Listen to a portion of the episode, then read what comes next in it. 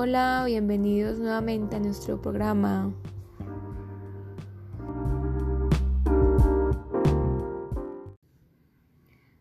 Muy buenas tardes para todos los que nos acompañan el día de hoy y hoy hablaremos sobre un tema muy importante que es Sin Límites, un mundo sin pobreza.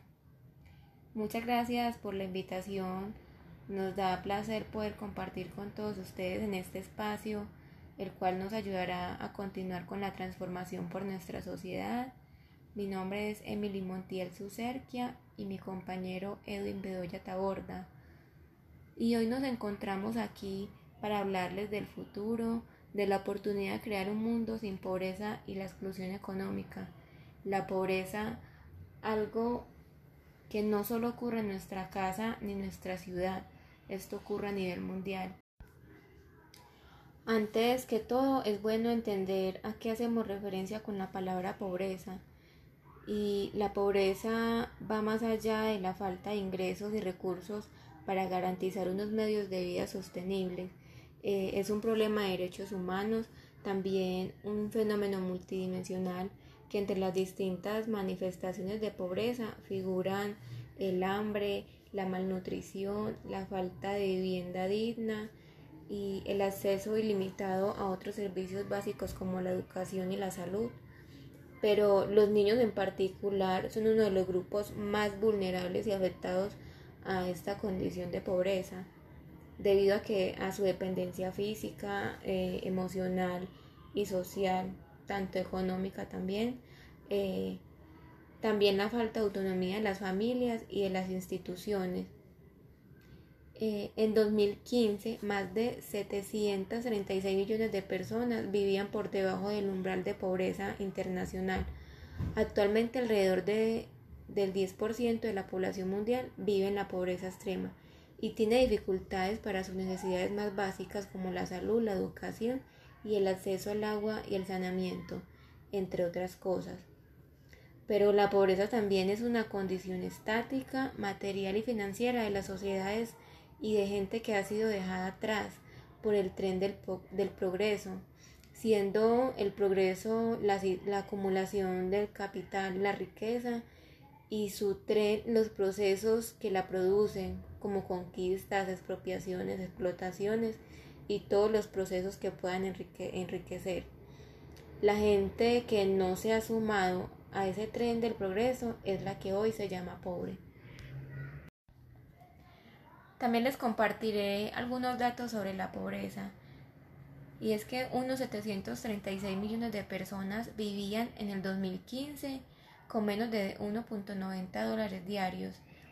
Se espera también que Asia Meridional y África subsahariana experimenten los mayores aumentos de la pobreza extrema con 32 millones y 26 millones de personas adicionales, respectivamente, que viven por debajo del umbral de la pobreza como resultado de la pandemia. La proporción de trabajadores del mundo que viven en la, en la pobreza extrema se redujo a la mitad durante la última década del 14,3% en 2010 al 7,1% en 2019. Incluso antes del COVID-19, las proyecciones de referencia sugerían que el 6% de la población mundial seguiría viviendo en la pobreza extrema en el 2030, sin alcanzar el objetivo de acabar con la pobreza.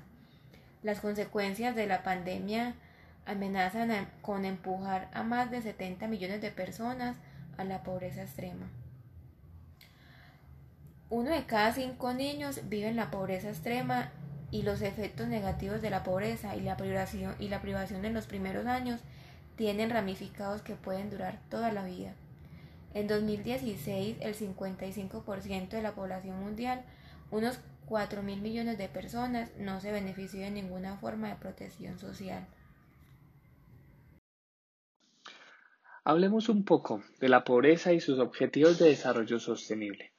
Poner fin a la pobreza en todas sus formas es el primero de los 17 objetivos del desarrollo sostenible, de la Agenda 2030 para el Desarrollo Sostenible. Sabemos que poner fin a la pobreza no será fácil. En los próximos años en que nos esforzaremos para alcanzar esa meta, la labor cada vez será más ardua. Para quienes sigan sumidos en la pobreza, será aquellos a quienes resultará más difícil llegar a la solución. Aún hoy, 896 millones de personas en el mundo viven en la pobreza extrema.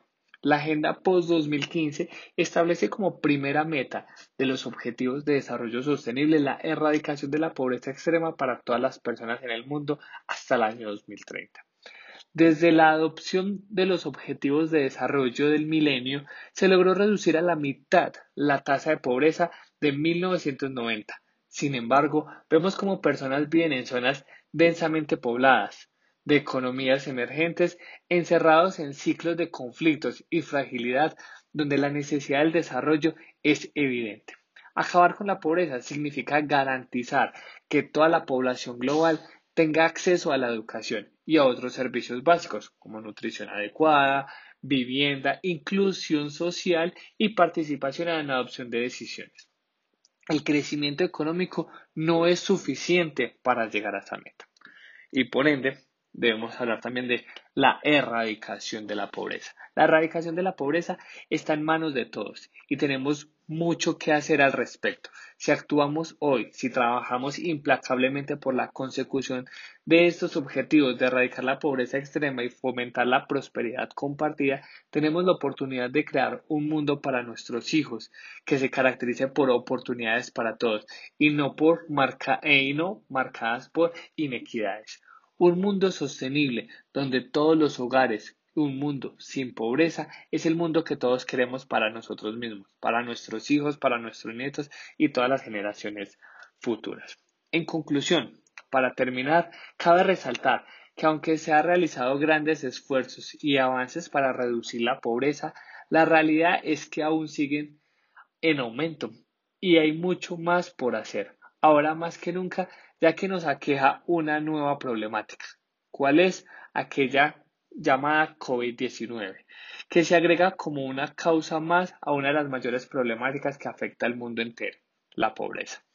Si actuamos hoy, si trabajamos duro por la consecución de nuestros objetivos que permitan erradicar la pobreza extrema y fomentar la prosperidad compartida, tenemos la oportunidad de crear un mundo para nuestros hijos, que se caracterice por oportunidades para todos y no esta que he mencionado anteriormente, marcadas por inequidades.